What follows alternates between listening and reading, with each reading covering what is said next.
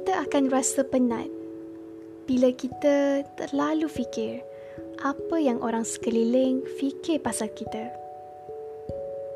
Kalau kita mudah terkesan dengan pujian atau cemuhan orang lain, ini tandanya kita masih belum ikhlas.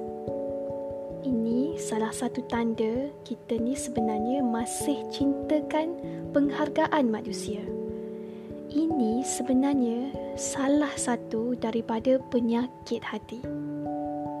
Tapi kita ni selalu terlupa. Walaupun kita dah ingatkan diri sendiri berkali-kali supaya tidak letakkan harapan pada manusia. Tapi kita masih buat.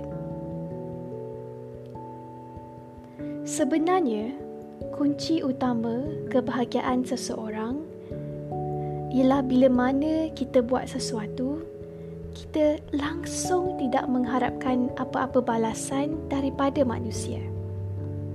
Kunci utama jiwa yang tenang dan harmoni ialah bila mana kita berhenti, kita berhenti meletakkan harapan kepada manusia. Sebab lagi banyak kita berharap kepada manusia, lagi banyak kita akan kecewa. Tapi itulah kita ni selalu tak sedar.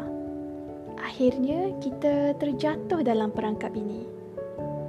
Jadi untuk keluar daripada perangkap ini, kita kena pupuk jiwa yang ikhlas.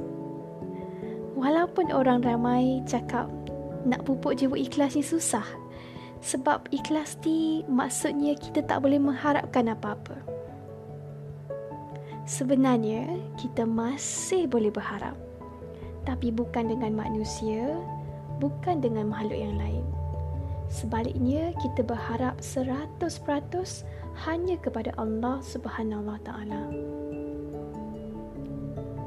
Ikhlas ialah bila mana kita sangat takut pada azab Allah sampai kita sangat jaga adab kita dengan Allah kita sangat takut dengan Allah sampai kita jaga adab kita dengan makhluk lain. Sampai kita takut untuk terima pujian daripada manusia lain. Sebab orang yang ikhlas ialah orang yang di dalam hatinya sentiasa sedar yang dunia ni sementara. Dan kehidupan yang hakiki, kebahagiaan yang hakiki adalah di akhirat nanti. Jadi, Jom kita ikhlaskan niat kita hari ini. Kita cakap pada diri sendiri, saya memilih untuk buat apa yang saya buat pada hari ini demi mengharapkan keredaan Allah. Saya tidak perlukan penghargaan manusia sebab yang saya nak kejar ialah rahmat Allah.